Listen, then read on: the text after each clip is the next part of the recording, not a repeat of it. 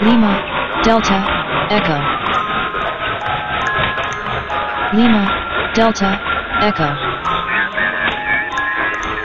This is In Between Stations Radio broadcasting from Flagstaff, Arizona, USA.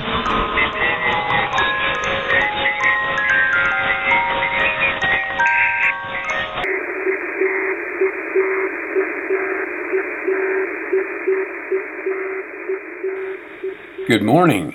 Welcome to In Between Stations Radio. I think we're about three days off now of the fall equinox. And in shortwave radio, the equinox, equal days, equal nights, presents a sort of very uh, good format to pull in stations, far away stations, shortwave stations, that you normally don't get. And uh, in this, you know, the, the, the amount of daylight uh, in the atmosphere, the ionosphere, and the amount of night, and the protons and the electrons bouncing around up there that move the, the uh, shortwave radio signals around can be interesting, and that, and that changes seasonally with the amount of sunlight or with the lack of sunlight.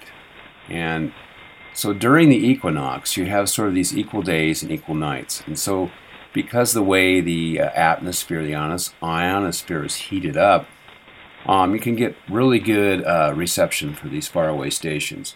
And the time of year and seasons are greatly, greatly affect um, the way shortwave radio works.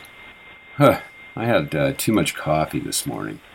I really uh, have these powerful coffee drink sometimes that I put all kinds of things other than coffee itself in there, or, or at least added to the coffee. And uh, uh, lion's mane mushrooms, cacao, couple of bananas, uh, pretty intense Colombian coffee.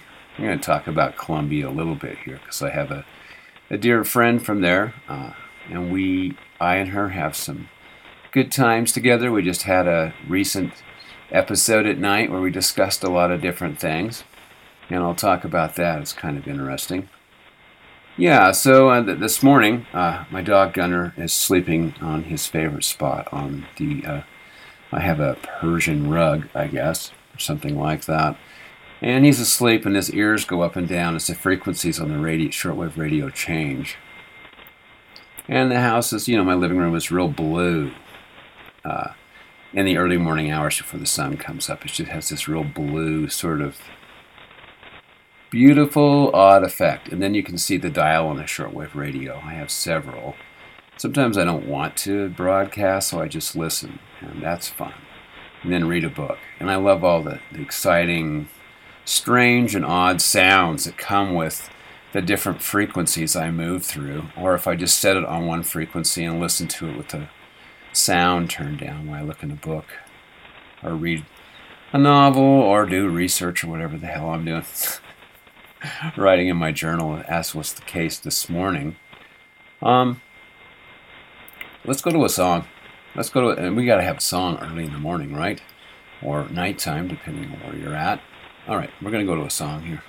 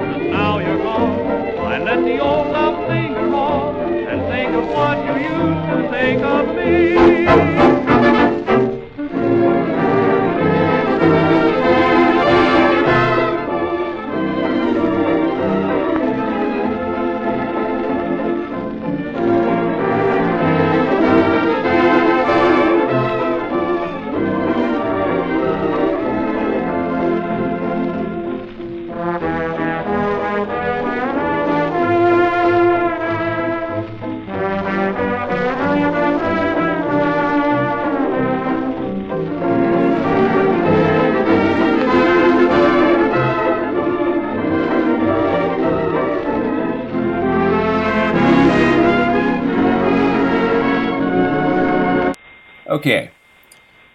So, welcome back. This is In Between Stations Radio. Murky is not here. I get a lot, I get a lot of emails about Murky, uh, and she gets irritated with this. Is she a digital voice? Is she AI generated?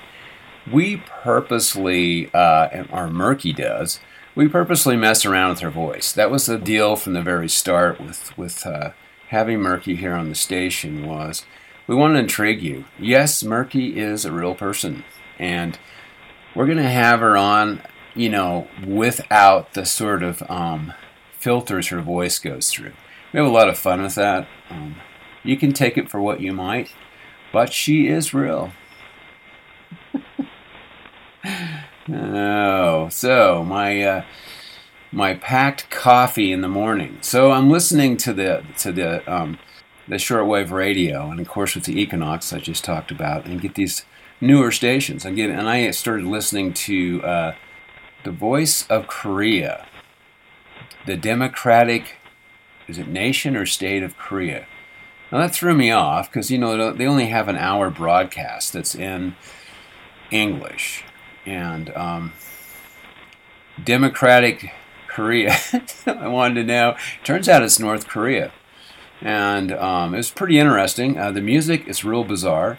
It was a flashback to the 1970s, to the communist radio stations like in Cuba that had socialist formats. Uh, uh, the USSR, as it was called then. Um, there was a various amount, uh, uh, Chinese, Radio China, all had these very communistic uh, formats. And you always had a woman and a man broadcaster. And they always had kind of a drone voice, and they'd play very patriotic music. There'd be a lot of propaganda. Not that propaganda hasn't dissipated, because we put out as much as anybody else. Every country, I guess every culture, everybody had a radio station back in those days, and they had their own propaganda. And of course, there was East and West. And, but it was it was kind of bizarre, especially the music they'd play. And that's the and it was like a flashback of listening to 1970s uh, communistic shortwave radio. That's what you want to call it. And I remember that because, you know, I was in high school, and so I listened to shortwave radio a lot back then in that little town I grew up in, Corinne, Utah. It had this beautiful wide, wide open spaces in the West Desert out there. Uh, and it, you really could pull in some great radio stations in those days. There wasn't any static at all or no power lines to speak of. So I did listen to shortwave radio a lot. And uh, the Russian or the uh, communist radio stations were quite interesting because they were so different than the ones I was used to here in the West, especially in uh, local format. So, yeah, North, North Korea was a flashback. And I, I wonder, we have all this propaganda concerning North Korea, and I actually found a, um, a website where an Australian, I think he's an artist, decided to go to, to North Korea. He was invited, and to see what, what really goes on there. You know, want to get through the propaganda, and so he was invited to go. He's doing research. I think he even has a PhD, maybe. And it's fascinating because he said, you know, um, there's a lot of things that aren't true we read in the media, a lot of propaganda. He said North Korea is very isolated. You know, when you think about something like um, the Korean War, which was just a horrible war, especially from North Korea. Lots of people died. Uh, and it was just this, you know, the Korean War was something comparable to Afghanistan, uh, comparable to Ukraine in terms of propaganda, in terms of casualties, in terms of not knowing what's really going on, because the propaganda is so thick, you never know who wins the war. And that was the case with the North Korean War. But it was ter- very tragic in terms of North Korea, and they had this bitterness towards the West and especially the United States because that's never been resolved in North Korean War and all these extreme casualties. So North Korea has has wanted to introvert and protect itself from the West, and um, they're kind of the last surviving member of that old socialist communistic format. But this uh, person from Australia was saying they're they're upgrading. They have like a they have computer bars. You can go in and get on the internet. I don't know how much that's censored. Uh, and they have um, fast food places.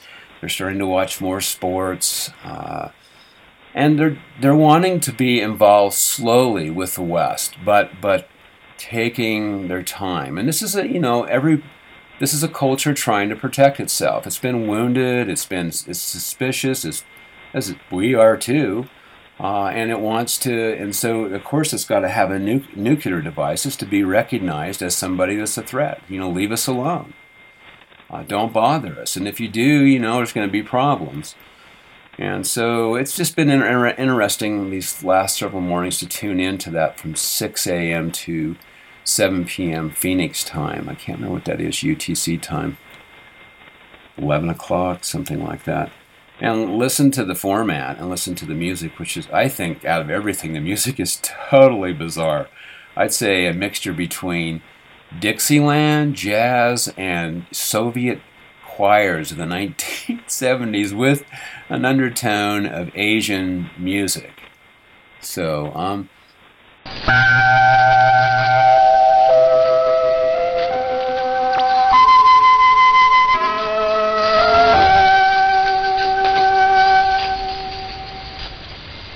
This is Voice of Korea. This is Voice of Korea.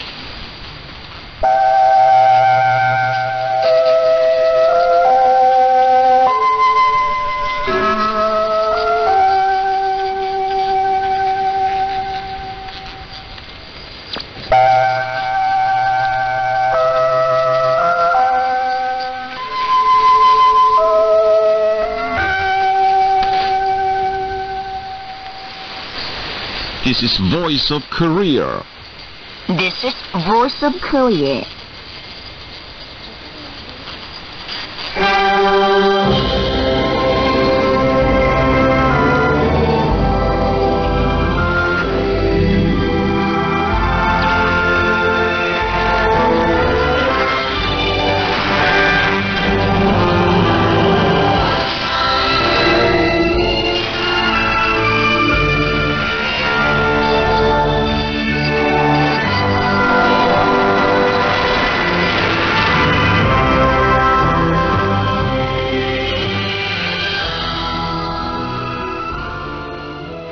Yeah, I mean, I, I hope we can uh, negotiate and, and find peaceful means and recognize China and Russia and North Korea and these places as legitimate different ways of seeing the world.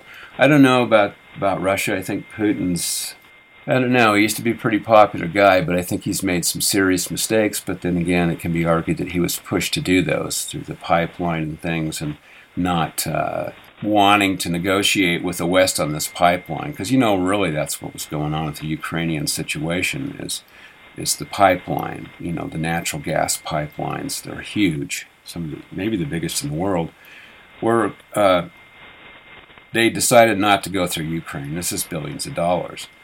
And so, as a result, and U- Ukraine and USS or Russia, since the USSR dissolved, along with other Russian, past Russian nations, haven't been getting along. And even traditionally, Ukraine, which is a tribal setup, much like Native American, Americans here in the United States, there's always been a problem. And um, they're just natural enemies in some ways. In other ways, they get along. So I don't know. Anyway, that's that's enough on that.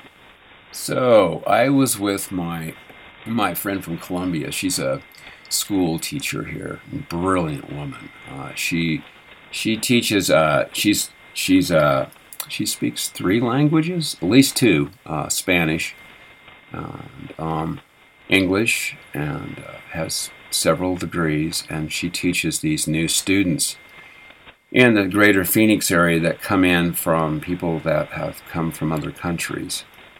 And um, interesting because a lot of these are tribal people, so their their uh, native tongue is not Spanish or English, and so she's faced with the task of not only teaching English but teaching uh, Spanish in terms of grammar and understanding it. So most of these young kids that are uh, high school age and junior high age um, that she teaches uh, come from actual native tribes in Central America, uh, Southern Mexico, uh, some from South America, and so they they speak marginal Spanish and then they have to learn English. And most of them have been through horrific events in their life in a short amount of time, migrating from, from these countries into the United States and there's a lot of prejudice and bias, and, and, and these people are going to be the new Americans. These are going to be the people that carry a new kind of America forward into the future. And they're excited about being here. They love the United States, but they're also taken back by the culture and, and also, to some degree, the sort of prejudice exists here. And of course, it exists in their countries too. Um, so, anyway, putting that aside, I didn't even know this tells you how out of it I am. That pot is legal in Arizona. You know, I grew up in an atmosphere where um, you had to pay a lot of money to get a high grade of marijuana, pot, hash, uh, and it was kind of underground, and that's why you did pay a lot, a lot of money because it was illegal. And to get really high grade hash, hash is refined pot, um, you had to pay a lot of money, and you never knew what you're going to get. But we have these stores now, like grocery stores, that you can go into and shop for pot. And I mean, this is high grade stuff that comes from farms. And I think the this uh, little store we went to, Noble, is called, uh, and we just wanted to have fun and see what it was like. And they have people to take you through and explain everything. They're, all of them are highly intelligent, uh, and they talk to you about well, these are the different and kinds of, pot we sell, and, and they're in package labels. It's a very professional environment. We used to get this stuff in in a bag, even a paper sack, or, or you know, you had to hide it because it was illegal. And so it came to you, or in some uh, baby food jar bottle had been cleaned out. There's the there's the, the pot in there. And if you're really lucky and you had a lot of money, you could get what was called a bud, which is a a dense, uh, powerful marijuana and you know the bud is what you want. But when I when I was looking through, I think they had 25 different kinds for different effects now.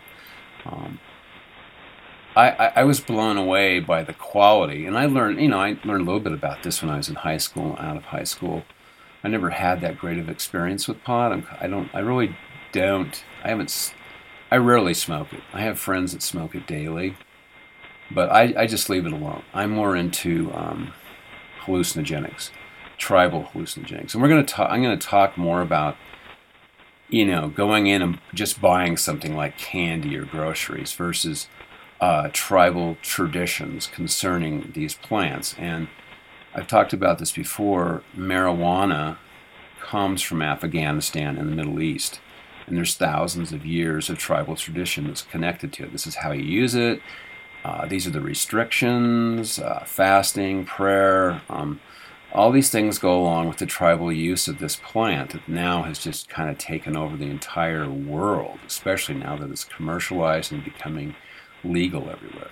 I think it's good it's legal because when you make something illegal, uh, it becomes it becomes a huge thing. People want it. You know, you can't have those cookies, those those cookies in the cookie jar Leave that alone. Those are for somebody else. And of course, as a kid, you want to reach in there and get the forbidden cookies. You may, when you make forbiddens, people are going to violate that. When you build fences, you're going to violate that, and it generates huge incomes of money. Any gangster, any mobster knows, you know, like during Prohibition, that you can make huge amounts of money if you can bring illegal things in. So when you make them illegal, it creates a huge black market.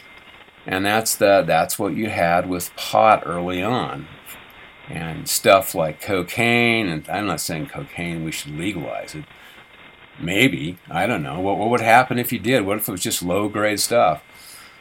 Heroin, whatever. I, and people really found out hey, this stuff's not that good for you. And being someone that's used cocaine and somebody that's used a plant that it comes from coca, there's a huge difference. Coca is a wonderful, healing, uh, rejuvenating plant that's been used thousands of years. We mess it up by making it into this highly addicting, sensational drug, co- cocaine. What if you could get cocaine for 10 cents? What if people started using that when it had medical warnings on it, like cigarettes do? For God's sakes, cigarettes and alcohol probably kill more people and destroy more lives than a lot of these really hard illegal drugs. So maybe having warnings on there and people saying, oh, you know, cocaine's not that good for you, heroin's not that good for you, fentanyl or whatever, hey, it kills you. Maybe getting rid of the, the black market is there's something in that. And uh, I don't know. Anyway, it's just these extravagant fees for drugs and things that are illegal. That's what makes the trade. That's what makes these. And there's these huge wars that are taking place over this stuff. And Colombia, the country my, my friend is from, is a good example of that, where we've tried to go in and destroy this ancient indigenous plant, coca, which is just so healthy and so good for you. Been a lot of chemical analysis and nutritional analysis of coca, and it's just amazing plant. And uh, there's all these tribal traditions connected to that plant. The way you use it, the way you chew it. Uh, and, and cocaine is this other thing, this I like to say it's like taking a cup of coffee and timesing it a thousand and injecting the caffeine into your veins directly. Same thing with uh, DMT. DMT taken out of taken out of um, these plants that uh, dimethyltryptamines uh, are these very powerful potential hallucinogenic substances that are naturally occurring in our body. But the plants have amazing powers that go beyond just the natural, uh, the natural DMT that's inside of us. And uh, the ayahuasca, which is a combination of two different plants. But in order to have the alkaloids, have these plants have their effect, you have to sort of uh, neutralize these digestive elements inside of your stomach. And so you have to have a plant that'll neutralize that so you can digest the, D- the DMT and have this experience, this, this tremendous hallucinogenic experience. But that's not all there is. But there are these this effect now. You can buy both legally and illegally uh, the DMT that's isolated completely, so you can do it for, through an IV or smoking. I'm totally against that. You know, it's like pushing the accelerator down on your car to the, as fast as it'll go. And you have this tremendous high that lasts an hour. And it's just isolated from the whole thing with the plant. And this is what we're going to get into is we have tribes and cultures that have used these plants for thousands of years. And they kind of know through trial and error one, and then through just wisdom on how to, how to use these plants. And, and also a spiritual base to them and what you do when you're in this this insane, beautiful, crazy, uh, interdimensional world that happens with these things like ayahuasca, yohei, uh, yohei, yahe, and yopo, and other things. They ha- they have guides, they have maps. This is what you need to do, and this is why you need to do it. And these are the bad experiences you ha- can have. These are the things that you need to avoid. And when you use something like this for thousands of years, you kind of know just by trial and error, beyond the wisdom, beyond uh, the effect, beyond the um, saturation of a totally different form of reality, just by trial and error alone, these tribes know what you should and shouldn't do. And that's what I'm going to get into. When you have a commercialization of things, when you can just buy it without any kind of understanding other than you want the high, like a DMT high, you're kind of missing the boat, I think. And that's kind of what I, I want to talk about a little bit. All right, let's go to a song.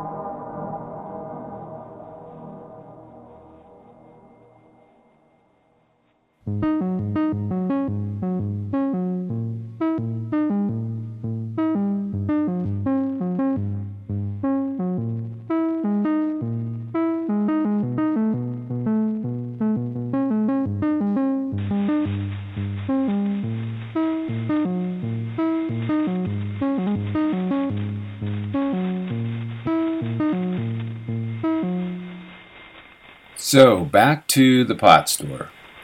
Pretty impressive place. Very professional. It's really fun to go there. There's a lot of art and computer screens, and everything is packaged in a very modern and actually a very beautiful way. Mostly the people in there are very young. I'd say some are there with false IDs because you got to have an ID when you go buy this stuff, and there are warning labels. Um, most people there, I'd say from 18 to maybe 30, maybe a little older. And there are a few older people. I met some friends in there that I actually work with that are more my age. So, my beautiful friend from Colombia, she's a little younger than me, and she's had a vast array of experiences in her life. Uh, so we're we're walking through here. You know, we're having fun. We want to see what it's like because I'd never been in. I didn't even know pot was was illegal in Arizona until some people started informing me, informing me, hey, you can go to a store and buy this stuff like like a like a, um, salmon or like a um, rice or like like a um, candy bar. And so, uh, yeah, and, and, younger people are looking at us like, "Hey, who's these guys? You know, what's going on here? Is my is mom is people the age of my mom and dad are in here shopping for stuff?" And so, uh, and we had a, a, a gentleman take us through. He was like 28. He'd been to Tibet, lived in Tibet for a long time, so he gave us the whole Tibetan slant on how you smoke pot. You know, pot really isn't. Uh, something I do a lot. I have allergies to it. I used to do it in high school and out of high school a bit. And um, I had a, a, good friend, a girlfriend. We used to do it quite a bit, and I just didn't really have that many good experiences with it. In addition to things like hallucinogenic psilocybin mushrooms, we do those. Um, so I, I just really never had that great of experience with, with pot. I just my body doesn't do well.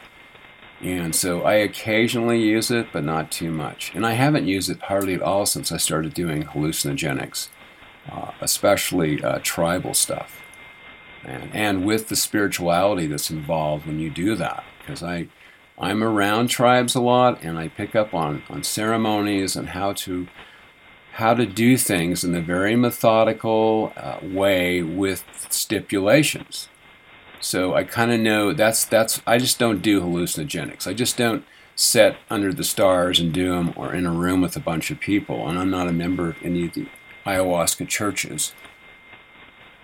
So I we we buy a a medium high grade pot. I haven't ever done it this way. I've always done it the illegal way. If if if if I've even done it for a long time. And it was amazing. This is the kind of stuff that used to cost a lot of money. I think it cost 50 bucks. And then here's the shocking thing. It was a lot. And a lot of these young kids in the store buying this stuff are, are buying, you know, twice and three times as much, and then we're overhearing conversations. They're going to smoke what, you know, in parentheses, a bowl, which this huge amount of pot that used to last me like a month in one night. I, I, heard this in two or three conversations. Um, yeah, that's that's one night's worth of pot, and and like, and, and I'm going to go into this a little bit. So so when I and my Colombian friend got home and know, we're going to use this stuff, we, we we just didn't really use very much. In fact, very little of it. We were pretty cautious, I guess you would say. Kind of, she got, she's not really used to this stuff, uh, and she got a lot, you know, parentheses higher than I did. And I, of course, I'm used to hallucinogenic, uh, parentheses, medications, uh, plants. Uh, and so I'm used to pretty powerful, uh, conscious rocking um, constituents, plants. And so the the uh, the pot didn't have much of an effect on me. It was nice, mellow, and, and I did notice it's kind of targeted. The old the old stuff, you never knew what you were going to get. And this stuff is, uh, you know, it's it's it's farmed. It's it's like it's it's they've they've come a long ways and they can really target this towards the sensations and you know experiences you're gonna have. A lot of people now are taking there's the THC gummy bears and then there's the C oh let's see here CBD gummies. So this has a an element that's in you know in the marijuana that can help you sleep better. I think the THC you get the you get the high, you get the sort of um, sensation you get when you smoke pot. The CB uh, this the CBD I keep wanting to say CBC, which is a, a shortwave station. Uh, yeah, so there there's the the results are saying the CBD really does work for people. It helps them go to sleep and calm their nerves, and it seems to have a really good effect. Uh, and then the THC, uh, it again one of the problems with pot and extensive use to it is what they're saying anyway is it it affects your deep REM, your dream sleep. In fact, to the point that you're just it's almost totally absent in some people. Not everyone. Some people still dream. So when you stop using pot, if you're, you know, like Joe Rogan, he did a whole three-hour show on this where he had a dream scientist come and talked to his audience about how the research is showing that pot really does affect your sleep. Uh, Long term use, it makes you paranoid, it makes you uh, suspicious. Anyway, that's, you know, all the stuff's in parentheses because, you know, targeted results and research, depending on who's paying the money, can be propaganda. I mean, there's legitimate results, but it's looking like on both sides of the fence that uh, a long-term pot, the THC element, really messes up your sleep, and uh, it can cause problems. And especially a lot of users, long-term users, talk about this paranoia that you start to get, this kind of suspicious attitude you have towards things. It's looking like it, it slants that. Anyway, I don't know. I don't use pot a lot, and if you do, you probably have your own sort of uh, experience. And I, and I point this out. I have a really close friend. Uh, she's a, a, an astrophysics major. She's just she's getting her PhD now in astronomy. Pot is a miracle for her because she has these uh, um, hallucinogenic episodes, uncontrollable, uh, where she sees things, and has done since she's a kid and she can't, so she has to be on serious medications, or had to be. Once she started using uh, pot, they went away. Excuse me. They, which is interesting. You think they would enhance that more, but they actually allowed her the peace of mind because she's she's brilliant. She's a mathematician, and she's a, and when when she has her mind intact, she can do amazing things with it. And so pot was a miracle. So she did. She got off all these uh, different medications that she was on to uh, control these um, these hallucinogenic or um, vision-like experiences that she would have that would just overwhelm her. So yeah, there, I'm sure there's all kinds of sides to this, and it's unfair just to take one side. But I think the point here uh, is there's thousands of years of cultural experience that's assigned to these, even to, to marijuana in the Middle East, on how you use these and what it can do if you use too much of it, or if you don't fast, or if you don't meditate, or if you don't, or what happens when you're in that um, that realm of experience, which is often radically different, especially with powerful hallucinogenics like like acid or LSD, which is a synthetic uh, and then these these uh, peyote, um, which has uh, in in the Native American church, and then if you get down into Mexico with the Huichol, the Cora, uh, these different groups that use peyote for thousands of years. Um, they have a real set format on how you do it, how you pick it, the times of year that, that you do pick it, how you um, how you prepare it, how the people who are taking it prepare it. You have a shaman or, or a brujos or or whatever the tribal name might be. That's a very uh, schooled person, often 30, 40 years of experience, sitting in front of you, that kind of knows what what needs to be done. And uh, in the cases of ayahuasca, when you get uh, when you get when you go to these places, uh, and there are some rip-offs, and there are, you know, like anything else, but when you get in a legitimate environment with a tribal person, with a shaman, and I'm using that word shaman, it's a Western word, a medicine person, which is probably better, that's going to help set this up so you have this, this experience that will be physically and mentally good for you and cleanse you and help you through the processes of your life and, and to move through these very bizarre and strange corridors of reality, of, of a multiplicity of reality. When you have a trained person there and that has thousands of years of tradition there, they know what to do. And um, it's, I, I, think, and that's what that's where I'm going here with this. Is you're you only live so many years in your life, and and the school of hard knocks is up against you if you don't know what you're doing. I mean, it might take you 20 years, 10 years, I don't know, five years to, to, to figure out what these plants do. So my thing is, is why not add that to, uh, to deeper cultural experiences? And in the Western society, we just do stuff and we don't think about it. You know, you just drink this drink or take this, and and later you find out, oh, this is this, you know, cigarettes. Hey, cigarettes is good for you. Tobacco's, you can smoke all you want. You know these old ads in the 1950s. Let's play one. C A M E L, yes.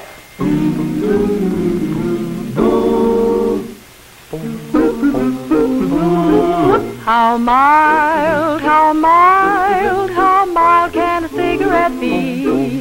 Make the camel 30 day test and you'll see.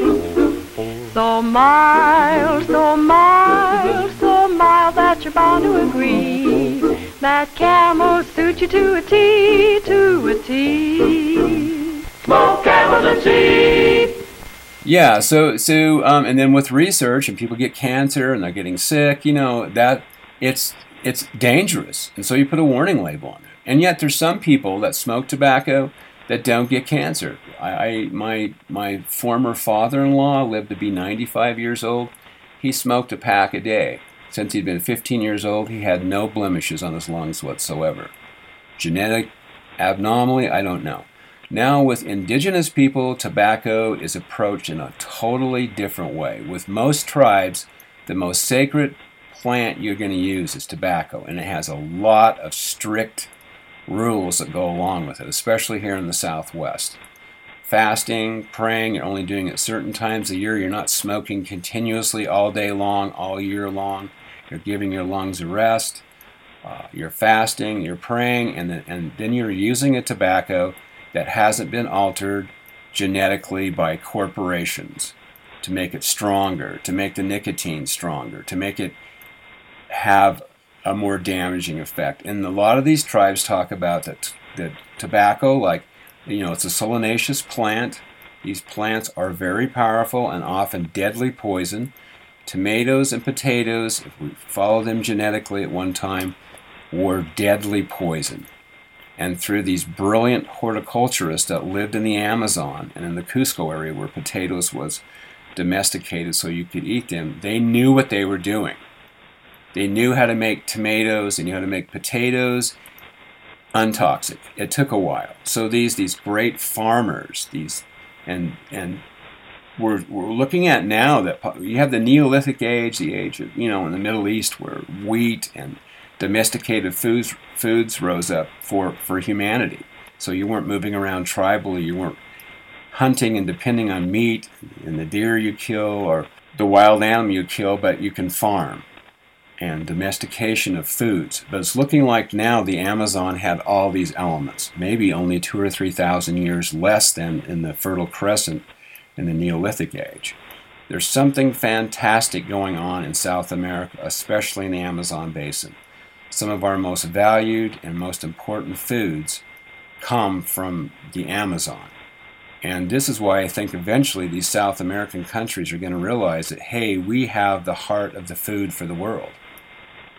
And this may become a commodity.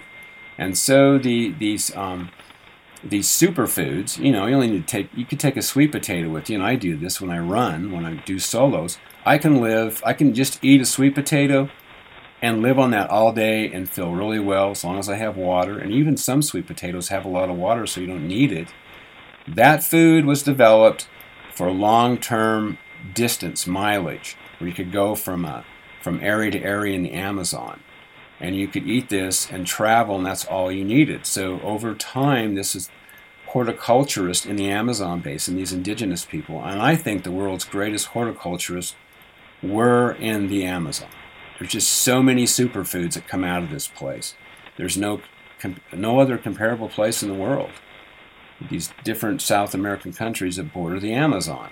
And now we know there's these tremendous civilizations in the Amazon along these rivers that, that existed for a long, long time. We're just with satellites, with drones, with X ray technology, we're starting to see, oh my God, what was going on in the Amazon basin.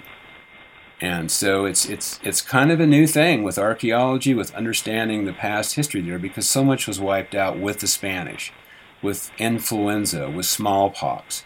So much of this history, when elders die, the history's erased. And so we're sort of like just finding out what was there. What happens when you go into these realms of alternate realities in the hallucinogenic experience? Good question. And I think it varies with individuals, but we know from uh, from the anthropology and we know from studying these different tribes in the Amazon basin, we kind of have an idea how it works that way.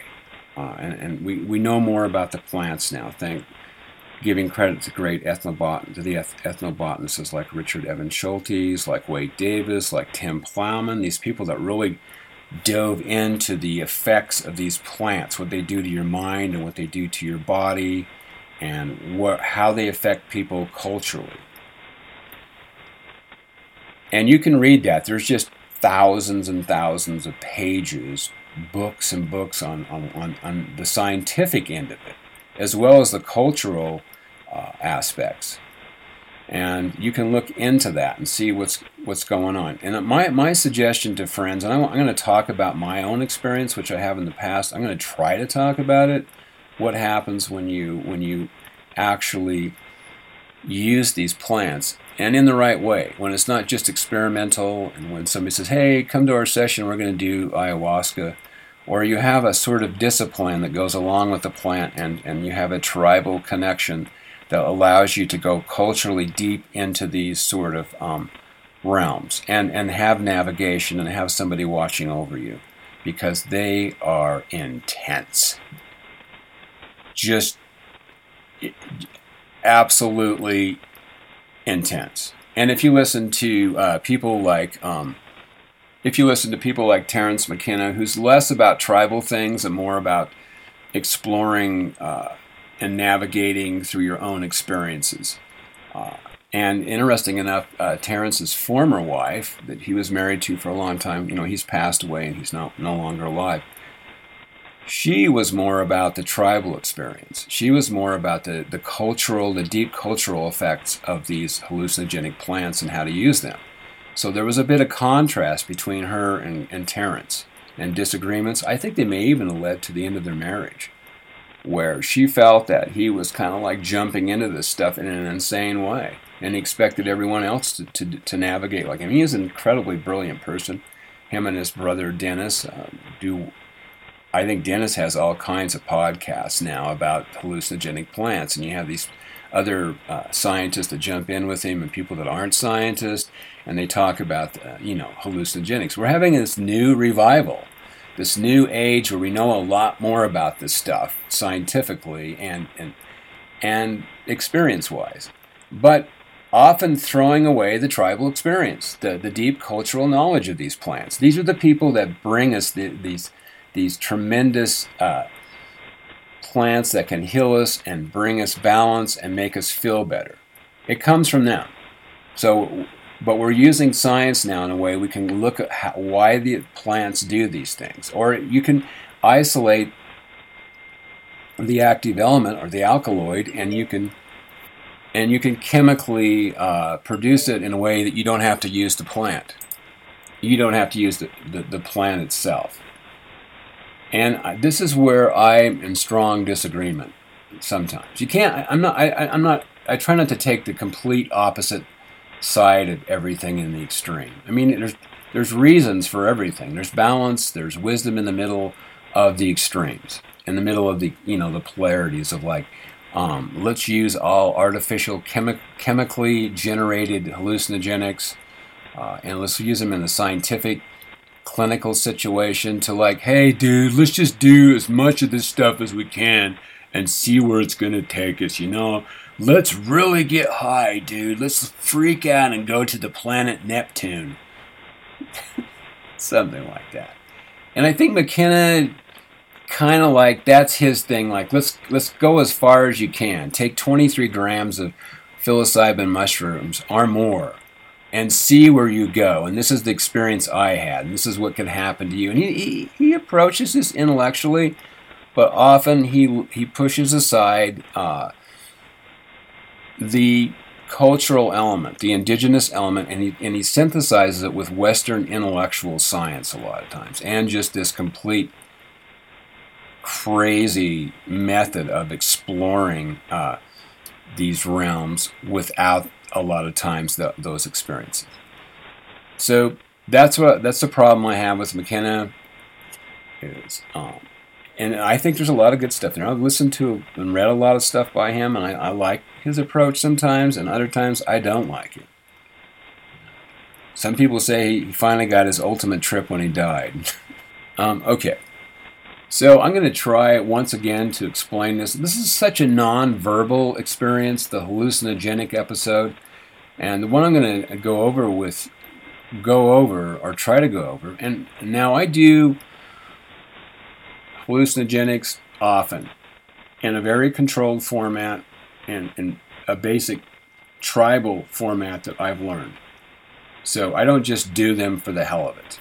I have very set formats. I meditate. Um, I set up uh, an environment that's I would call spiritual uh, and connected to tribal uses of plants. So they have a lot of restrictions. And so I don't just do this stuff for the hell of it. I have a very set environment I want I want to work through, and it's mostly based on tribal experience. So um, I'm going to try. So mostly what I use is uh, a yahe and yopo mix. So I don't drink the yahe often. I have I I actually what I do is I blow I, I have an apparatus that's uh, I got from the Amazon and enables me to like blow the snuff up into my into my nasal cavities. This is so you can t- you can take in the the power of the uh, of the hallucinogenic plant into your in your body. It has to go, it has to go through the membranes. And so to bypass your stomach corridors, so you have to have this other cons, cons, you have to have this other plant that cancels the uh, the digestive elements in your stomach, so you can uh, you can synthesize the DMT.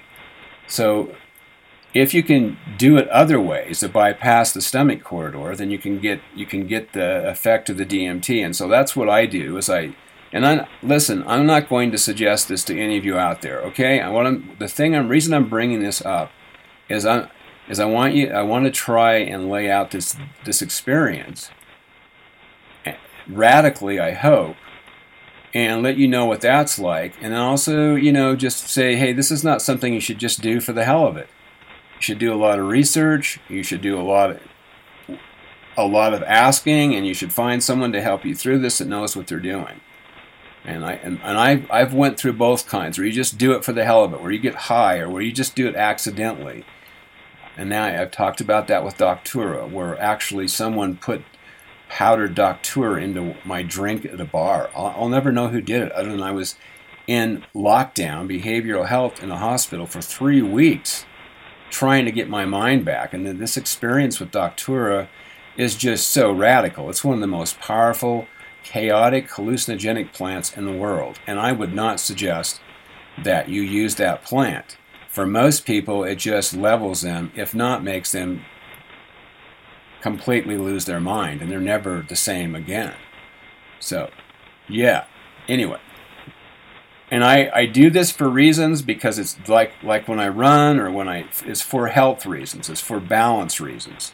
It's for reasons to expand my horizons of consciousness, to, to, to move outside the corridors of, of my cultural limitations. We all have those, depending on the cultural, depending on the religion, depending on where you're working, depending on how you've grown up, we have these, and often for for wisdom's sake, often because these things can hurt you, but sometimes you get a very narrow point of view. You see the world in a very narrow way. And for me personally, I, I want to I want to expand my horizons.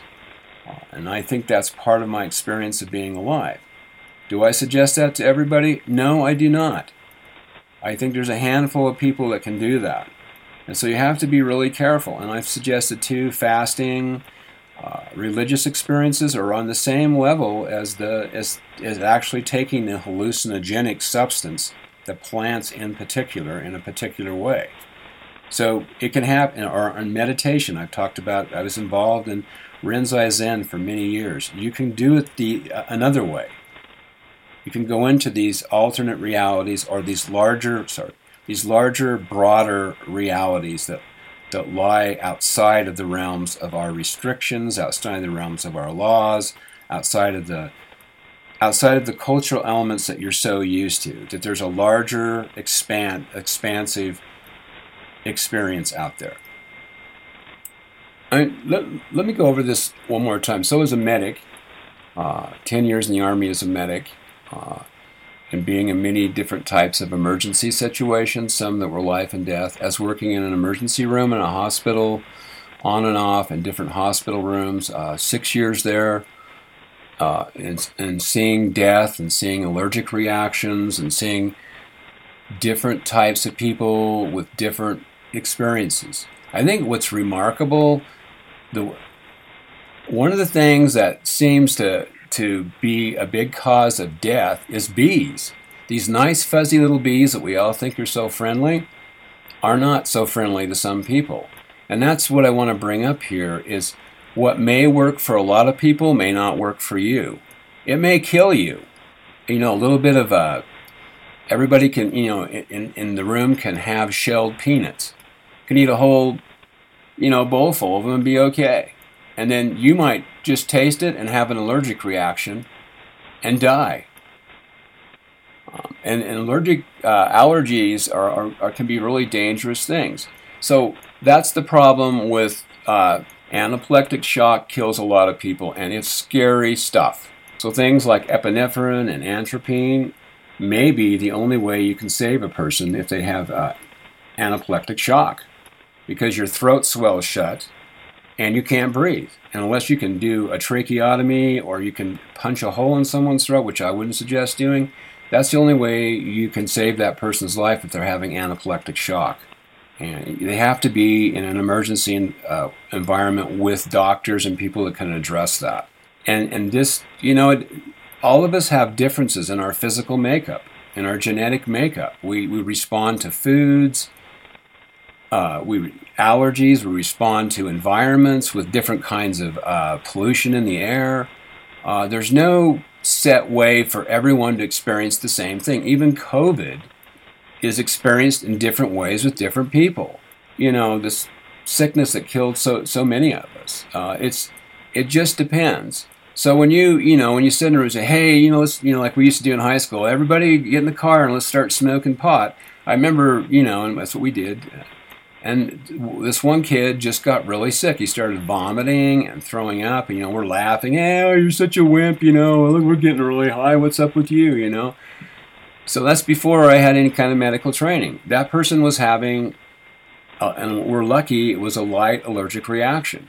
But at least he stopped using the pot. And so, you know, he didn't get high like the rest of us, but he didn't die either. And when you have a severe allergic reaction, you can die. So, this bullshit where you know it's it's good for everybody, and then you're passing the dope around and and the hallucinogenic, and hey, you know, acid alone, LSD, which in, in effect is not harmful. There's a lot of propaganda. It usually doesn't kill anybody, but you might be one of those people it can kill, or making you so crazy that you jump out a window, or you don't know what's real and what isn't real, and and so it. The trip, the experience can vary with people, and these shamans know this. And often, what they do is they is is they pray and fast. They ask you questions. Now, in in Lima, when when I was there, you can you you actually visit a doctor before you ever engage in the ayahuasca experience. Some people even go to a doctor, a psychologist, and then they get a shaman and have the ayahuasca experience. So you you you got to pass. You have to pass the psychology. You have to pass the help thing, and then you're you might be able to do the ayahuasca.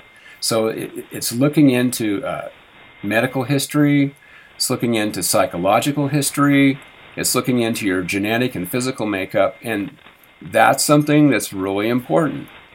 So that I have a problem when you just start passing out the, the psilocybin mushrooms, when you start passing out the, the peyote, when you start passing out this stuff, and where you go to the noble store and buy all this pot, you don't get any medical warnings. I mean, they're on the label, but there's no one telling you, hey, you could have this, all this kind of stuff could happen to you.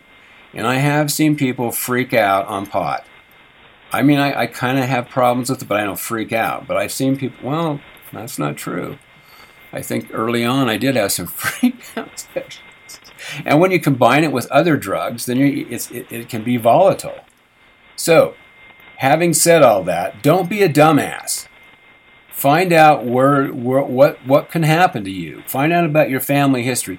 Don't just sit with the boys and, and smoke. Maybe you're probably going to be okay. You know, toke on the, you know, get the pipe and hey, pass the pipe. Let's see what happens. And a lot of young kids have these really radical experiences. Also, what we're finding out is pot is extremely addicting.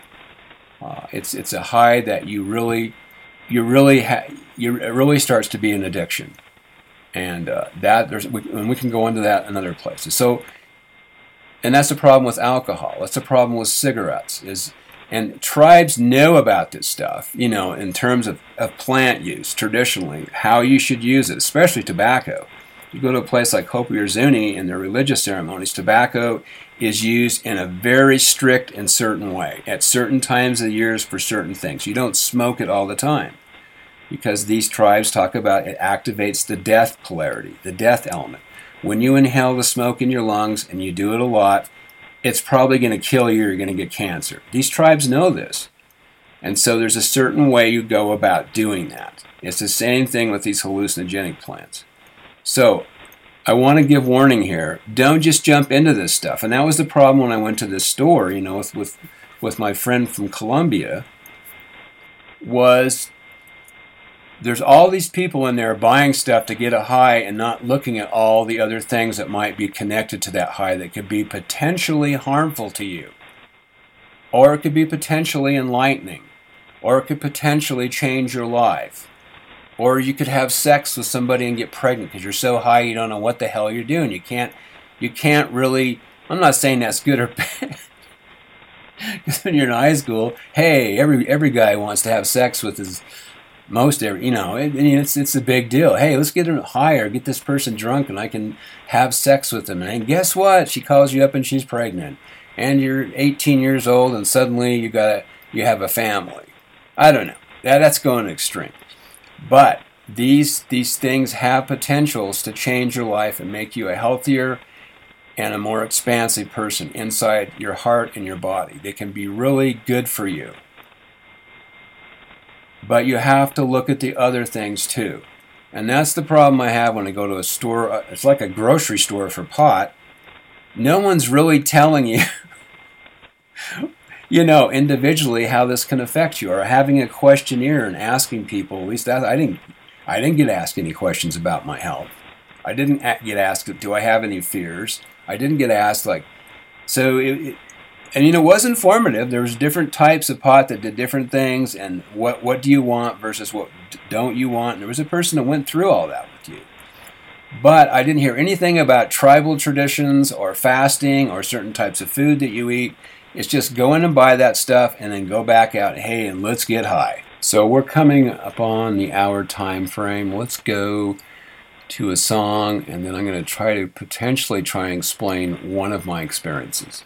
And what what it's an initial experience, and I didn't know exactly what I was encountering, but I had taken steps, uh, cautionary steps that allowed me to get through this really jolting, otherworldly experience that I just had never had in my life before, and I just didn't know what to do with it.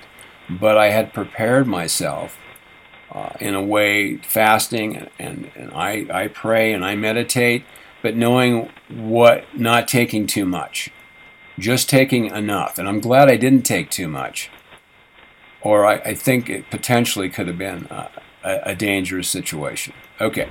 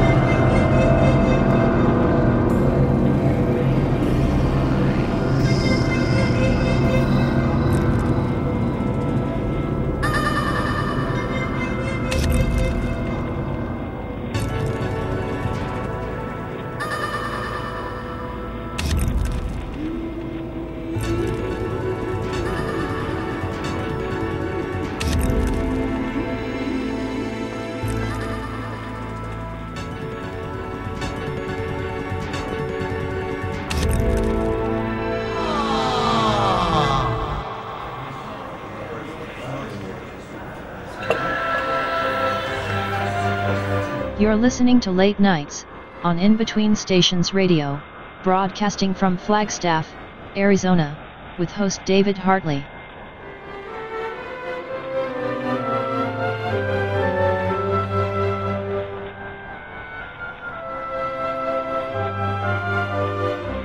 You're listening to Late Nights on In Between Stations Radio, broadcasting from Flagstaff, Arizona, with host David Hartley.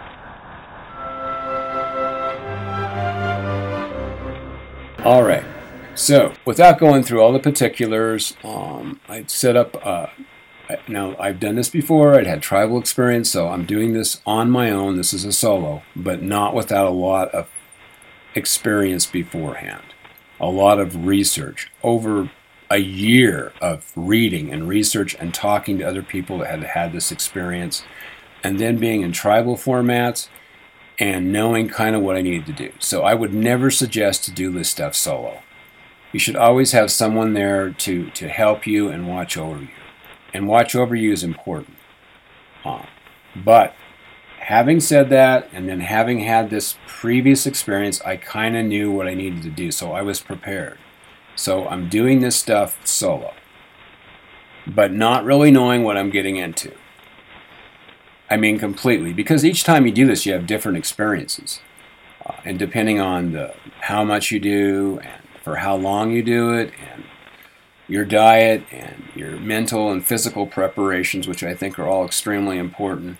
Um, the, the, the experience can be different each time.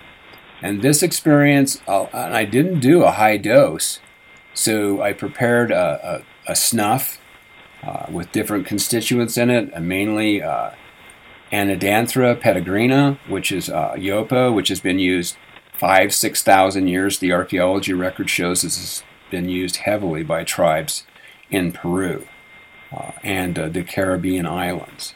Uh, and some of these early explorers that were Spanish write about the, the yopo experience. Yopo is on the same line as ayahuasca, depending on how much you do. but there's and, and what you mix it with, lime other things that are put in there, in addition to uh, this the seed that uh, you take it from, the small seed that's in a pod, um, and then you prepare the snuff. And there's and the, the preparation is everything. That's often what I say. Do you know who has handled that pot? Do you know where it's been? Do you know who's handled the substance they're using? Do you know if there's something else in there, like a like a chemical add-on? Like is there fentanyl somebody put in there? Uh, is there something that's going to harm you that's in there? You and that's my thing. You need to know what's in there, or if who's whoever's preparing it, you need to be able to trust them. Because folks, there's things out there you can just add in there. You know, somebody might be trying to get their kicks, or somebody might be trying to hurt you. And so my my thing is like, do you know where that comes from? And that's one of the things that I and my friend Sophia, my friend from Colombia, we we we took the proper steps on on preparing even this pot that we have. Even though we know it comes legitimately comes from a good source because it's commercial supposedly, we still went through this whole ritual of preparing the the experience for ourselves. And and there's this whole thing you go through, uh, praying and and setting up parameters so you'll be safe. And so in, in engaging in yes a conversation with the conscious entities that live in the plant. And so your experience is okay because if you're leaving yourself open to other things, You're listening to Late Nights on In Between Stations Radio, broadcasting from Flagstaff, Arizona, with host David Hartley.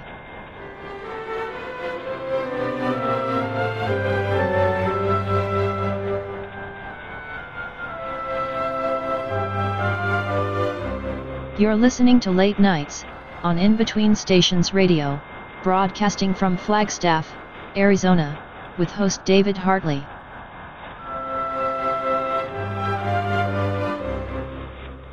So when you're in that th- th- this alternate state of mind and you're not used to it and you don't understand what's going on, tribal experience says you're leaving yourself open to other entities, to other experiences that are beyond your understanding. And this is why you have to have protection. This is why you have to understand what's there. because there is the bad trip, there is the experience that can hurt you.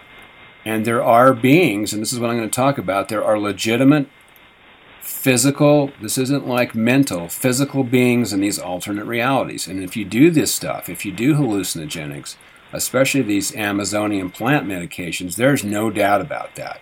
And I often say, what I often say is that reality in the in the hallucinogenic world and the medicine plant world is more real than this one. And it can hurt you. It can damage you. On the other hand, it can be something that changes your entire life and leads you to do better, leads you to overcome alcohol, leads you to overcome these difficult substances you thought you could never get past. Can help help heal um, horrible experiences you've had, post-traumatic stress disorder, or like me, help you with the war you was in. So there are these potentialities, but it depends on the direction taken and your preparation involved and there's always, always the chaotic element that's introduced, even with experienced users, that happens. So there are these there are these things, these steps you need to take when something is cult- when the knowledge is culturally deep, that's already been worked out a thousand years ago, 500 years ago. So that's why I say it's important to have this knowledge when you when you get involved with the hallucinogenic factors. And I, I, I don't hear that sometimes in the Terence McKenna dialogues, and it, and it bothers me because I have I have had and I've had friends have horribly bad trips that they that they never recover from. And so to suggest somebody to do 23 grams of mushrooms and take it to the max and go out there as far as you can go, that's a problem. And that's where McKenna's wrong. Even his brother's wrong. Uh, you just you have to be careful. You have to look at your personal situation, and, um, and that's where you know I think the tribal knowledge comes into play. It's not always safe. You still got to look at your you know your culture. You still got to look at who you are, what you believe, how you feel about being in that situation. So the tribal element's not always going to be save you. That was a problem with Carlos Castaneda stuff. He's lifting a lot of the stuff from previous research and previous, yeah, it's a legitimate experience to some degree, but Don Juan, as far as we know, wasn't a legitimately real person. And the way you prepare Datura in there is just, I'm sorry, my experiences with Datura were not enlightening. They were extremely harmful and extremely damaging. Datura is not something excuses to fuck with. Maybe some people can get through the experience and be okay, but most people will not. You got to know how to use that that that solanaceous plant, maybe the most powerful hallucinogenic plant in the world. You got to know what to use it with, what other plants to use it with, how to prepare it. And he does go through that in his books, but it's not it's not legitimate. And and Carlos Castaneda himself only I think the most the strongest thing he did was tea. you know, he didn't. We know now he didn't really experience the hallucinogenic episodes himself. He's lifting that stuff and then he's putting it in these books, and you go into these magic realms and you read and you think everything's going to be great, and then you have this horrible experience. Okay, I went too far on this, on, on warnings, right? I got to explain my own experience, or at least one of them, and I've had many. I, I typically take notes uh, on, on what I need to use, how I prepare it. And my thing was I went little by little, especially with this plant. So, because I have allergies, I have allergic reactions to things, so I have to be really careful. So, I tried little doses of this plant after doing immense amount of research and talking to people that had used the plant, Yopo, and peregrina, which is available on the internet but the knowledge that goes along with it and how to use it isn't available. And you go to these these chat rooms, which I think largely are bullshit, because you get you know you get the Terence McKenna thing. Hey, take it all the way. This is what happened to me. Do, you know, do ten of these seeds, mix it with baking soda, do that, and and without the warnings in there. I would say one out of a 500 of those advice in those chat rooms, you know, the the the the trip rooms, the acid room,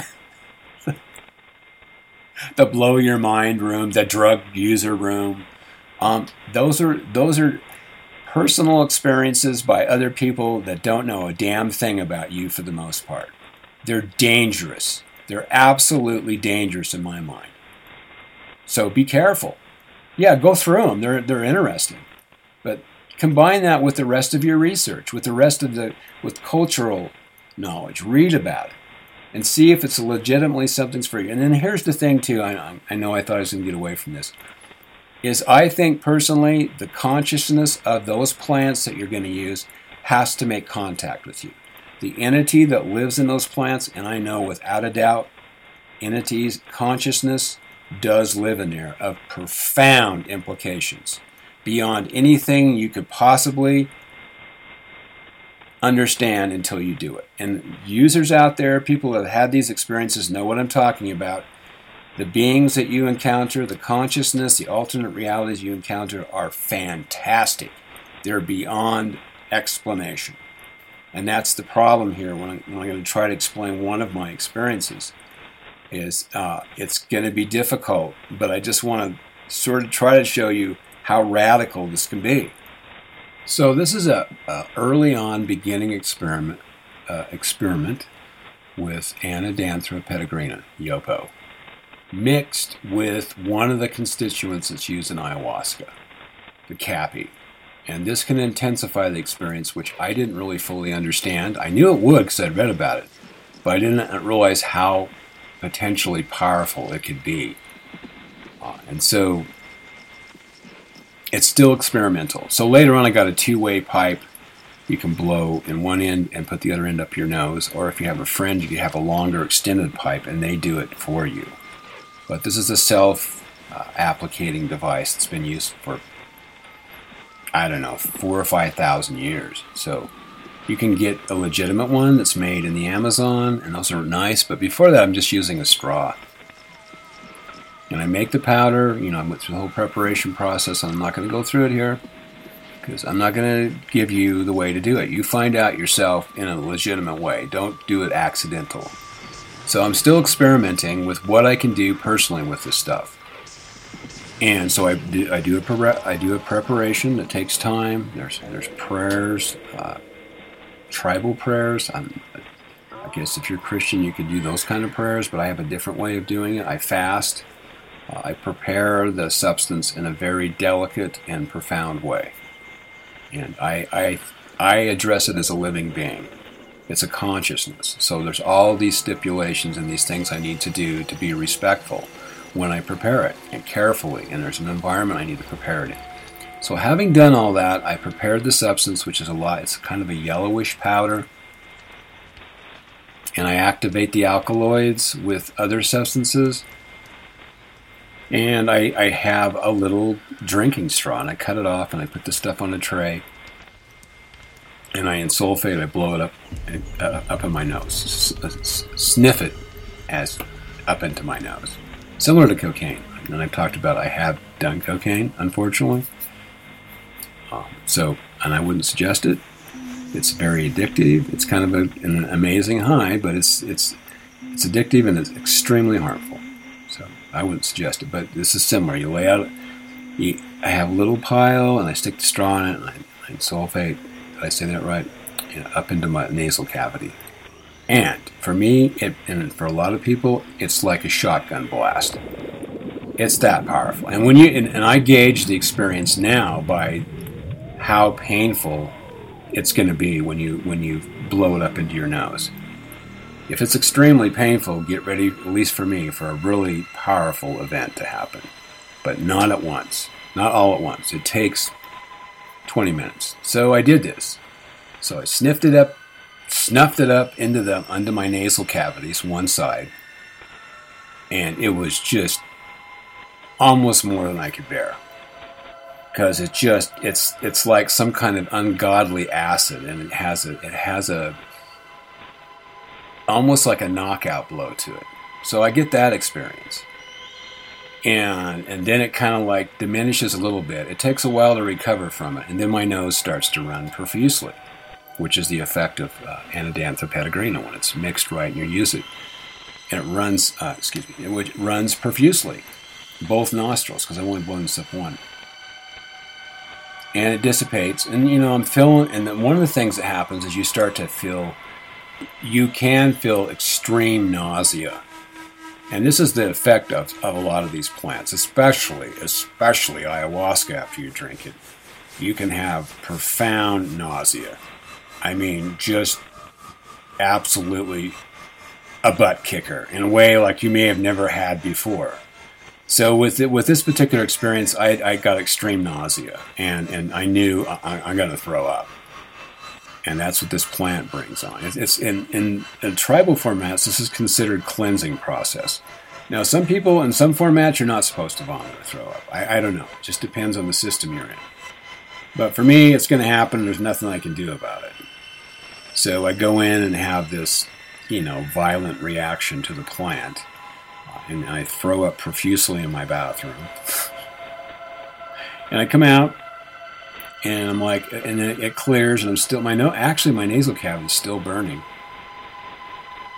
And I just and I sit down on my couch. You know, I, I have the lights out, and I have uh, I, I've saged my room, I've cleansed my room. Uh, there's other things in my room to cleanse the process. I'm fasting. I'm in a meditative state. Um, I'm opening my mind to this experience and getting, you know, getting ready for it. But this is going to be a little more profound than I than I had figured. And here's the problem, and I've mentioned this before. Once you're in this corridor, once you ingested the plant medication, or once it's been blown up your nose, there's no going back. And I think when you have a really powerful experience with the plants initially, you get really scared and it, and and you want you you want to stop. You you know you know the car's going to crash and go off the edge of the cliff, so you want to get out before it does that. Unfortunately, you're going to have to go over the cliff. You can't get out of the car. You can't get out of the experience. It's it's going to happen, and it's involuntarily. It's just going to take you, and and you're you're kind of you're in trouble. Yeah, there's no going back, and and so, um, I'm thinking that because I can feel something coming up like a vibration. I've, I've talked about this before through the floor.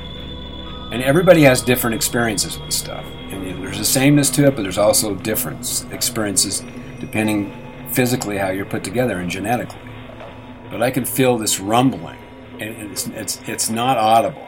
I can feel it coming up through my body and the floor, and it's not, and it's it, it's frightening. It's just like all consuming and it's coming up little by little. And there's this other part of me, the normal part, you know, the everyday go to work nine to five part, that's sort of being pushed out of my body, and this other thing is overtaking me. Now, sometimes it may take 20 or 30 minutes before anything happens. And this is what you know.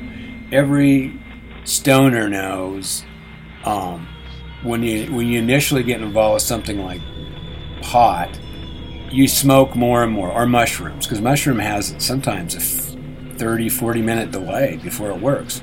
So you keep taking more and more because, hey, dude, nothing's happening. Maybe I'll take some more of this stuff. Wow, still nothing's, and you take more, and then, then it hits. You you forget the delayed reaction happens, and then you just get, you know, it just this experience you wasn't prepared for because you took too much. So I'm not taking too much, and that's a good thing. But it's also something I didn't expect because power of combining different plants and not understanding what that does is I'm about to learn about, you know, learn that. Yeah. So I'm combining two, three, four plants here. Amazonian plants, uh, all are hallucinogenic, and, and this is pretty profound stuff. So it didn't. It, there wasn't much of a delay. it just overwhelms, washes over my body, pulls me down the gravity into this corridor, this this alternate reality, and it's like being in a tunnel. You kind of see the light dissipate of the nine to five reality, and it gets further and further away, and, and there's no grounding. And I've experienced this in Zen, in Rinzai Zen, when you get in the deep meditational or Zazen state, there is a similar event where you start to lose your ego and you experience this other emptiness, as it's called. It's not empty, it's just beyond what you can explain or understand. It overtakes you, and suddenly the you, the familiarity of the world, is gone. And you're into this place that's always been there, you just wasn't aware of it. And it can be very powerful and very frightening. And so I often compare it to the death experience, to uh, a shock experience. If you're in a, a, car crash or if you're really ill, I, I compare it to that. So, one of the things, I, I, I've mentioned this experience in other uh, broadcasts, but I want to go over it again. One of the things that happens is it, it just, you have this feeling everything is unusual Huxley talks about this in the, Through the Doors of Perception. Um, and he talks about um, so the mescaline derivative taken from uh, um, peyote, uh, you can actually inject this. You can isolate that and inject it and get this experience. And I talked about this, which I don't totally agree with because I think you need to take the entire plant because it is a consciousness. It is set up the way it's set up for a specific reason, but so Huxley isolates the the experience with mescaline. But what what he says uh, initial in this powerful experience, because you know this stuff's pretty, this stuff's mind altering, is the most common everyday objects become incredibly sensational. You, you see things there that, and people that have had these experiences, you could spend all day just looking at your shoe the complexities involved in there. You're not always aware of that because you got to go through your your daily experience. You got all these tasks you have to do, and you, you don't want to. You know, and every artist knows this. If you stare at something long enough, and you're drawing it, you're painting it, you're studying it, because you know, art is problem solving. You really get into this meditational state where you see things other people don't, and, and you know, the object of a lot of artists is they want to sell something or make something profound, so they really, you really meditate, concentrate on, you know, something like a shoe, like I was saying, and it can become fantastic. So what these hallucinogenic experiences do is um, they they really take you into the complexities. And you know, when you look at the quantum world, how many of us want to be overwhelmed with protons and neutrons and atoms and see all that stuff buzzing around and spinning around and and and thousands of miles per second and all the energy that's coming out of there. You know, if you're if you're you want to get on with your you want to drive down the road and get to work. You don't want to see all the protons and neutrons and atoms floating around and making all their little sounds. And so there's probably a reason we don't focus on that. But when but the hallucinogenic often gives you a window into that world, the the, the miniature. Uh, various people have said with the ayahuasca experience that you go into the microscopic. And that would be, uh, I guess, what happened in this situation. And it's just fantastic. Because not only do you hear it, but the colors are an intensity that's beyond anything you've experienced before. Or at least I hadn't experienced colors so intense I couldn't look at them. I mean, it's dark in my room. That doesn't matter because these colors are so, and, and you can feel them, you can hear them and they're conscious. They're speaking in, in, maybe a language, and they're spinning around, thousands of them, bright colors. And this is the stage where you get overwhelmed by sensation. The wow factor is times a thousand. And it can be so overwhelming that it can scare the shit out of you. Or you could be like, wow, dude, this is amazing, and get really preoccupied with this experience. I, I call it the fireworks experience times a thousand a million. so the ooh wah factor initially takes over. And with with this plant yopo, it doesn't matter, and with ayahuasca, it doesn't matter if your eyes are open or closed. It just keeps going and multiplying, and it has a mind of its own, and you can't stop it.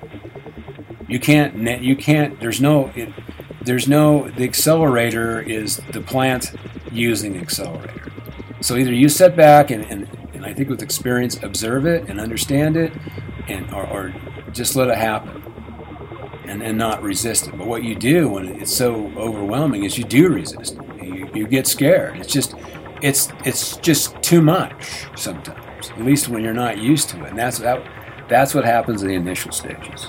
is that then this may go on for a while. These incredibly unworldly bright colors spinning and shooting around and repetition within repetition within repetition that never stops. Uh, Sometimes it'll be black and white and still overwhelming. So that's an initial stage. And sometimes that's what people get preoccupied with. And that's that's kind of early on stuff. But there's much deeper realms that'll take place. There's phases. And that's what you have to have experience and discipline to initiate into these phases because they're so extremely powerful and so mind altering that you resist going into them. You, you don't let yourself go into these deeper alternate realities, or uh, what I call more expansive reality. You have your culture, you have your religion, you have your laws intact. These breach all of that. There's no morality in there. There's it's it's it's the universe raw, and that's yeah, it can be really powerful, and it can be prophetic. It can take you into different time periods. And here's the thing that happened to me, and I I don't want to go. I don't have all day to go into this experience, and it lasted with Yopo, with ayahuasca, it's much longer. With Yopo, it's initially an hour, an hour and a half. Oh my God, but it can be so intense that two minutes would be too much. So when you go into these deeper realms, these alternate realities, the experience is so expansive and so beyond anything that you have the ability to describe that you really you have to be there and that's what i often say people are skeptical and you know they if they have, you know, and a lot of scientists that they write all these articles about here's what ayahuasca does, here's what yopo does, here's what LSD does, here's what mu- psilocybin mushrooms. It's like you just you got to have the experience. You know, it's like with sex. It's like with um, tasting something. If you've never tasted um, wine, or if you've never tasted um, a, a, good wine, if you've never tasted a, uh, an incredible sweet an incredible, well made pie. You can't really explain that. If you have done those things, you can't explain it to somebody that hasn't. So there is that you have to do it thing, and I'm going to fall short on that. Because if you're not doing it, if you haven't done it, and then people, I have a lot of friends out there that have done, that they know what I'm talking about. yeah, it's hard to explain. But here's the thing, and this is just one tiny experience in, that night and the time factor stops. You, there's no time, and then even worse than that is eventually in the in the really deep stages you disappear. You dissolve into the complexities of the universe, and you get to see these things without the stipulation. Well, much like you're dreaming, when you're asleep, you, your dreams can take you and have you do things you can't do in the restrictions of your morality and your culture. The dream just lets you go. You can have sex with your neighbor's wife, and there's no problem with that. You know, you have there's there's there's a temptation. You think about doing it, but you're not going to do it because you know it's it's not going to be a good thing for your marriage and for and, and, later on, or maybe it'll be a good thing. I don't know. But the dream allows you to to investigate the properties if you did do that. I guess. And I think that's you, when you go into this, these alternate realities, that's what happens. There's no, uh, you're not, your morality and your control factor is totally gone. And, and, and, and the plant takes over, and the medicine person takes over. And this is where you can go into trauma, you can go into post traumatic stress disorder, you can really look into things that you don't have the capacity to look into when you're conscious and when you're back in the nine to five reality, back in your culture. So when you're in these profound states, you can look at sides of an issue, uh, uh, an injury, or a war you're in, and get an experience you never realized was there. And you can come to terms with things that are highly unusual outside of that format. And that's why it's called a medicine, because it has the ability to, to heal deep traumas, because you can look into those without it kind of unplugs the, the pain sometimes. I, now, that's my experience. It could be, you could get all that pain. You do. Uh, you have a death like experience with, with these hallucinogenics. At least I do. Not everybody does. That's extremely frightening. So there is that aspect too. So I want bypassing all that because we're, we're kind of into the hour and a half uh, broadcast time limit here, and I, and I have to sort of end, end things. So, basically, I encounter these beings that are totally not human. And I've never seen beings like this before. And there's all these different levels of reality that all these different beings exist in. And I think I've explained this before what I call outside of that, because there's really no words. Television heads, these, these huge beings that have fire, light, I think it's better, so intense I can't look at them. And inside that are all these other multiplicity of realities. Inside the head of that being uh, is you're you're in there and you're experiencing this all these other alternate. So so just looking at that being with this huge head that I have miles wide, that is a doorway into all these other realities where all these other beings live. There's just a multitude of consciousness and beings of unexplainable dimensions, and they're looking at you in, in, in a way that just that they can look into every single cell in your body. They can look into the energy inside those cells. Who are those beings? How can they look at me? And and sometimes they're in the future, sometimes they're in the past, and and there's just a, there's an unlimited multitude of varying beings in the, in that in this moment I was experiencing.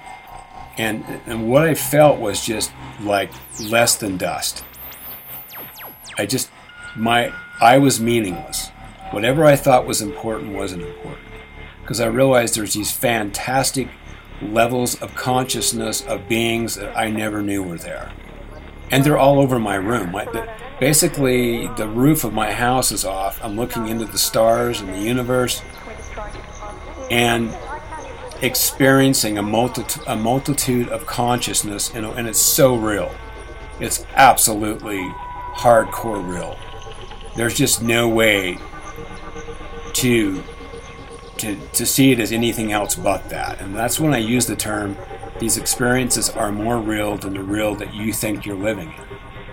And that's what's frightening.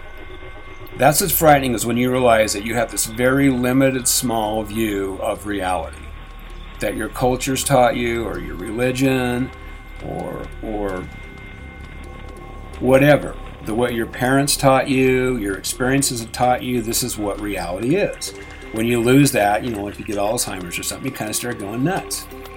You, or you kind of start losing what it is that's you. I mean, there's reasons for those limitations. I, I understand that. But the hallucinogenic, and this experience for me, the, this beautiful plant that I love, I love this plant. I, this plant is dear to me. It's, it's a friend, but it's taken a long time to learn that, that effect, is uh, a passageway is a receiver and a transmitter that allows me to see these things. And it takes a long. You can. I could spend the rest of my life on that event alone. That's how profound and deep it was. When I came out of this, I just. I didn't. I, I was like, what was that? What am I?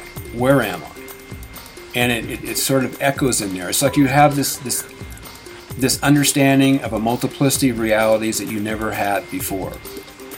And then you start to wonder what what is the meaning of everything or anything. In essence, I guess for lack of words, you look into the face of God. You look into the Creator. You look into the universe. And there's no filters. In this situation, there was absolutely no filters for me. And your, your sanity is on the edge. Your, your understanding is on the edge. Time doesn't exist in a way you ever understood before the planet Earth. I don't even know where it's at. Where am I at? The, and this is what I say is why you need a guide, you need a shaman, not only during the experience, but after. You know, like in Zen, you had a Roshi, you had a teacher that's there to help you when you have these very powerful experiences in the Rinzai Zen experience. You know, in, in, in embracing emptiness, embracing what is a larger reality. You know, you have these visions, these profound visions like the Prophet Muhammad, like Joseph Smith in the Mormon faith, like uh, so many other mystics have had. Jacob Boehme, I talk about him constantly. The profound experiences that defy reality and description. And that's the problem is you realize you, you kind of have your own vision. you have your own, in the Mormon way, your own first vision. What do you do? And some people form religions. Some people write books. Some people go on, on these big trips and lecture to people all over the world. Whatever. And some of us just try to keep it on a personal level. We can't really explain it fully but it's an experience that may take years to unravel the complexities and the level of knowledge that's in that hallucinogenic, I don't even like that word, otherworldly event. And I, I, I don't expect you to understand if you haven't had that experience. And and that's that's what I'm saying. You can make fun of it all you want. Oh, dreams. Oh, ayahuasca. Oh, you know, because you're you have this baseline of reality and you think that's how everything is, or you want to think that. When you get scared on the edge of the Grand Canyon and you're going to rappel down this cliff that's a thousand feet high, and you don't know what you're doing, it's pretty damn frightening. It can kill you. But until you do it, it's kind of hard to explain. Until you rappel, rappel down the wall with the ropes and the safety devices, or none at all, you, you don't know what it is. And so that's my thing. You can be rational all you want. But until you've had that experience, it doesn't really it's really hard to convey. So I'm just I'm just giving a little window into a little bit of this profound experience I had. I'm still trying to unravel it, and I've had many similar experiences and unsimilar since then that even take me further, and that's why you could write books about that. And that's why you need the deeper cultural knowledge to guide you through these corridors because these people have done it for thousands of years. They have an idea of what you're getting into. Where you, as a modern person, or as a first time user, or a second, or third, or fourth time, or maybe you never get any of that. You just always stay on the surface of that experience. And that's there are religions found around things like ayahuasca and they have they have significant amounts of information to help you through this process. Okay we're coming to the end of this to this broadcast. So um, thank you for listening. I'm sorry i fall short on these things. I hope I've helped a little bit, given, given some warnings, uh, some thoughts on hallucinogenics, some thoughts on pot, some thoughts on using stuff on a level that's very shallow or there's not a lot of understanding there. And then also the, the possibilities having a profound experience that can change your life, that can heal you, that can bring you into balance. So, I love you. Um, as much as I can. Uh, Gunner wants to go for a walk. He's ready. The sun's up. Um, and this is In Between Stations Radio on 3731 kilohertz in the 80 meter band. We're going to play a song and then we're going to sign off the air. Good night. Good morning. We'll see you.